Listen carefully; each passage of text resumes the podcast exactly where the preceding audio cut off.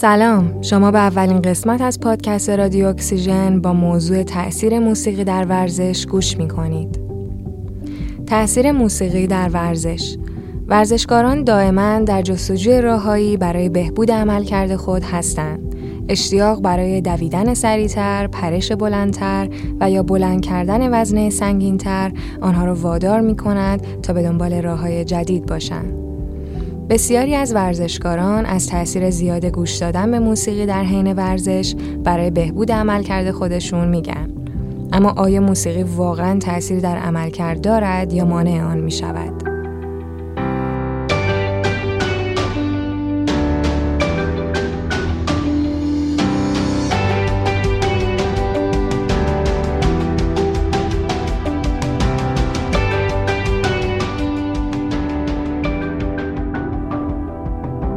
مزایای گوش دادن به موسیقی هنگام ورزش احساس استقامت بیشتری می کنید. تحقیقات نشان داده است که گوش دادن به موسیقی هنگام ورزش می‌تونه استقامت شما را 15 درصد بهبود ببخشه. با این حال تاثیر موسیقی رو باید در نظر گرفت.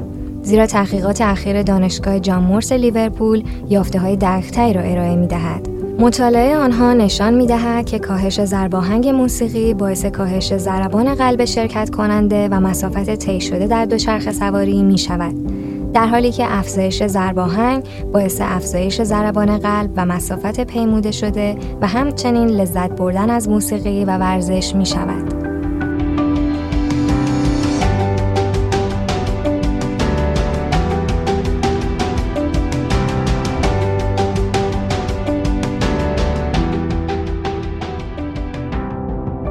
افکار منفی را متوقف می کند.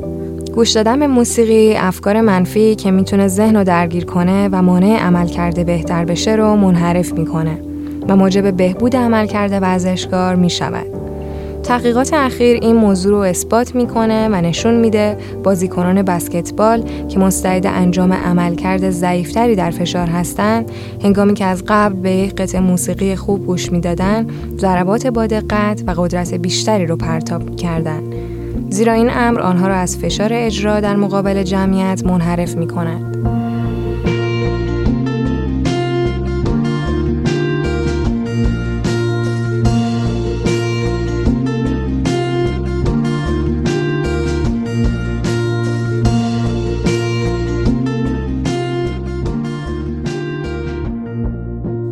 استفاده از ناخودآگاه را تقویت می کند. گوش دادن به موسیقی می‌تونه استفاده از ناخودآگاه رو در ورزش تقویت کنه. اینکه ورزشکاران بتونن از ناخودآگاه خود در انگام ورزش کردن استفاده کنند بسیار مفید است. به طوری که اخیرا یک مطالعه نشان داده است که وقتی از گلف بازان خبره خواسته شد تا در اسرع وقت یک ضربه محکم بزنند همان استفاده از ناخودآگاه در مقایسه با زمانی که وقت خود را می‌گیرند موفقیت بالاتری دارند فشار زیاد اغلب منجر به فکر کردن بیش از حد می شود. اما وقتی یک ورزشکار ناخودآگاه خود را تقویت کرده باشد این اتفاق نمی افتد و حرکات به طور طبیعی انجام می شود.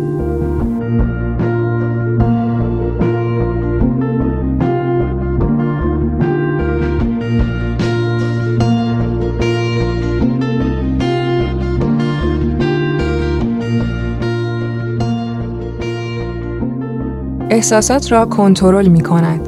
تحقیقات نشان داده است که ورزشکاران می‌تونن قبل از مسابقه از موسیقی برای دستکاری احساسات خود استفاده کنند.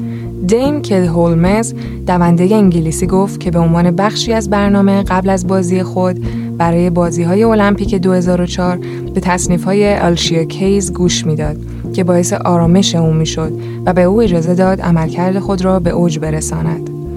با این حال مایکل فلپس بزرگ روش دیگری را در پیش گرفت و برای تامین انرژی و ایجاد انگیزه آهنگایی از لیل وین و امینم گوش می‌داد.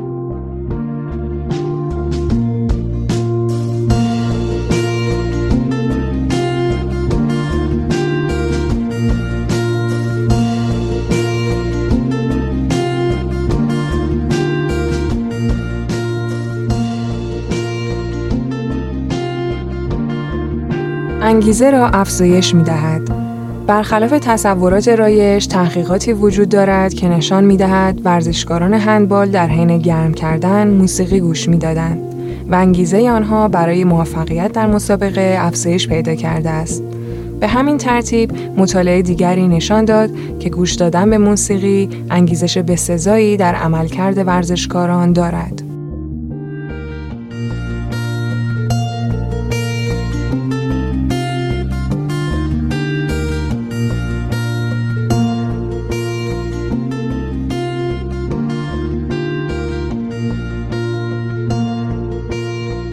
پذیری را افزایش می دهد. تحقیقات دیگر نشان داده است که موسیقی به طور مستقیم عملکرد را افزایش نمی دهد اما در عوض رفتار ریسک پذیر را تشویق می کند. رفتار ریسک پذیر قابلیت بهبود عملکرد ورزشکاران را با تشویق آنها به بکار بردن استراتژی های جدید به همراه دارد. با این حال این ریسک ها باید محاسبه و مطابق با سطح مهارت ورزشکار باشد. اما خب شاید گوش دادن به موسیقی در حین ورزش موجب بهبود عملکرد همه ورزشکاران نشود و بستگی به هر شخص داشته باشد. بسیاری از دوندگان ماهر در حال دویدن موسیقی گوش نمی دهند زیرا معتقدند باعث حواس پرتی آنها می شود.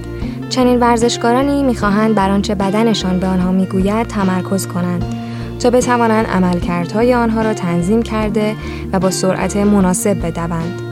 به همین ترتیب آنها باید هوشیار باشند و بتوانند آنچه را که در اطرافشان میگذرد بشنوند و بتوانند تاکتیک های لازم را برای رقابت اجرا کنند.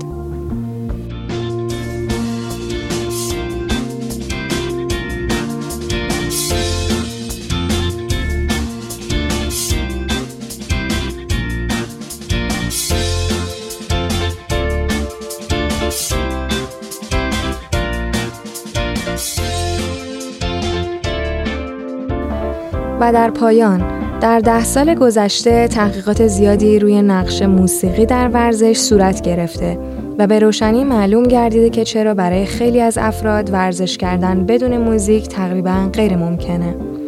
موسیقی می تواند هنگام فعالیت ورزشی ذهن و بدن رو تغییر دهد، حواس ما را از درد و خستگی پرت کرده، روحیه را تقویت کند، استقامت را افزایش دهد تلاشتان را ناخودآگاهانه تر بالا ببرد و حتی می تواند عملکرد متابولیسمی را افزایش دهد.